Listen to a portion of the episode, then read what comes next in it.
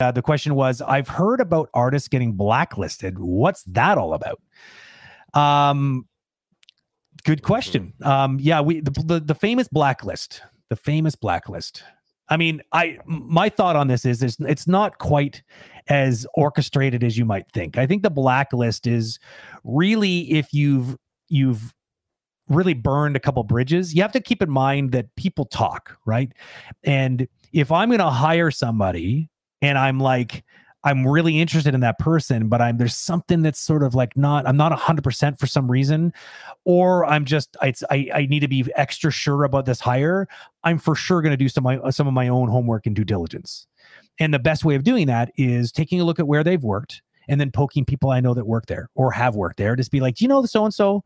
Can you say something about them? There's a lot of that going on all the time. And so the blacklist is less of a list that gets posted like and shared amongst many studios. It's more just the natural fact that we all know each other because it's a small world and it's very easy to get feedback on somebody and how they were on the job um, especially you know when we know a lot of supervisors and and so naturally someone's going to know you. And um, we take that kind of feedback quite seriously because it's usually we're going to reach out to people that we trust, people we've worked with before, so we just trust their judgment. And if they have a, a, a particularly bad judgment about you, that does set a, a, bit of a flag. And if we get one of those, then we're going to dig a little deeper and see if there's more. Maybe it was just a fluke, you know. So it's really not, in my opinion, a list, a physical list, and it's more a mechanism, a mechanism that comes from a small industry where we all talk. I don't know if you got another perspective on this, Scott. Uh, actually, I, have got a question on this. It's oh, like, good. How can someone get off of the blacklist? Oh, you know, if they've a, had a bad experience yeah. and they know about it, you know, Mm. it's like, man, I really didn't perform that well at the Yeah. last studio. Um, how can you redeem yourself? Yeah, that's a tr- uh, that really come it really comes down to context, I think. Because I'll tell you one thing, like n- I don't know anybody who doesn't have some bad history. I mean, I I Mm. know there was and then sometimes it's a it's bad it's just it was just poor communication and mis- misunderstandings. Um, lots of things can happen. You're best off trying to redeem yourself while you're still there if you have the opportunity.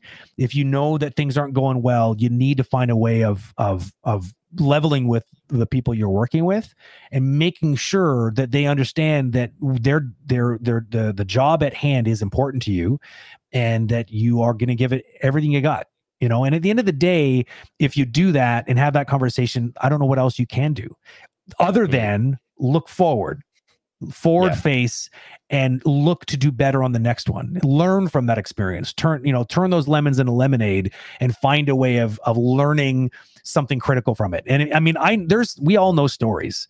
There's there's stories about people that are legend at certain studios. I remember some studios uh, some stories about a guy at ubisoft uh, never ceases to amaze me.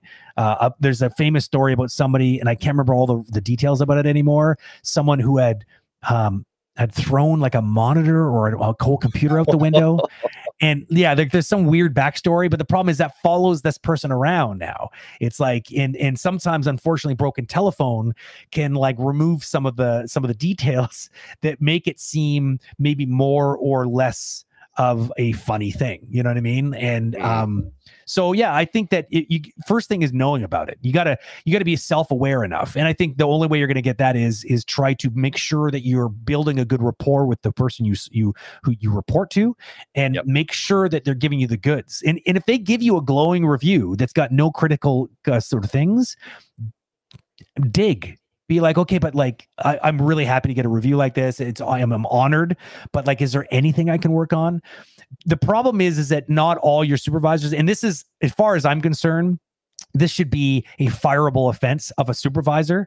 If a supervisor gives you nothing but good reviews but then um, or gives you like or yeah gives you nothing but good reviews or is always you know giving you praise but then come time to to officially review you you suddenly get these like a bad a bad grade and uh, all these negative comments like the first time you've ever heard any of that stuff that is the supervisor not doing their job that's not your Mm. fault um and so that's why I hate to tell you, some of your supervisors aren't going to be very good. Maybe because they're just not suited for it. Maybe because they're just not experienced enough. Uh, maybe because they're just passive aggressive and they don't know how to be honest with you. There because a million reasons why. So because of that, and because that's all outside of your control, be proactive with getting feedback. Don't just rely it on your supervisor. Rely it on um, people that are peripheral to you. Ask your peers. Is there anything that you know, like that I can do that you think like in any area, any areas that I can improve on? Ask Yeah. some of the other directors that you may have interfaced with before. Some of hopefully you got at least a couple directors on your production or supervisors or leads that are willing to give you that feedback. Yeah. but it's a tricky one. I think getting the feedback is the first step, and then acting on it and getting better is the next. Mm, yeah. And to be honest, if you're worried about getting blacklisted, then maybe you need to take a look at what's going on. Like, you know, like if you're going, oh, I'm going to Totally. get blacklisted, then, then yeah, like That's take a, take a step back, reflect and go, so, Yeah. and, and that's where you need to reach out. And who was Mhm. the conversation with where, like you need to be vulnerable. I think it was um, Dave Gibson you were having a chat with. Yeah, uh, and he was about talking right. about in in leadership being vulnerable and saying, Yep. "Hey guys, like this is where we're at." But Yeah. as an artist, you also need to be able to do that and be Yep. be uh, comfortable. And I think Ted T as well Mhm. spoke about it. You know, go Yeah. to someone that you trust and that you know can turn the Mm-hmm. situation around and say, "Look, this is where I'm at. Yep. Um, I need some help." And Yeah. maybe they they back off a little bit of work from you, like maybe shuffle Yeah. some of your shots around. Totally. And yeah, yeah. Because at the end, Like, end of the if- day, like if if if you like if you're if you're if the problem is you're not able to deliver the shots that you've got, Mm. um, and that's giving you a bad reputation, you don't want to be that person. By the way, you don't want to be the person that no one wants to give shots to because they're worried about it not getting done. So you need to find a way of communicating that to supervisor because maybe the solution is you're just overloaded. You know, that's it. Like Yeah. ask Yep. ask for help. Don't what you don't want to do is get to the eleventh hour and like not deliver the goods. You got to give your lead or your supervisor enough time to adapt and to like give those shots to somebody else so that somebody else doesn't have to stay till like you know midnight to get it done.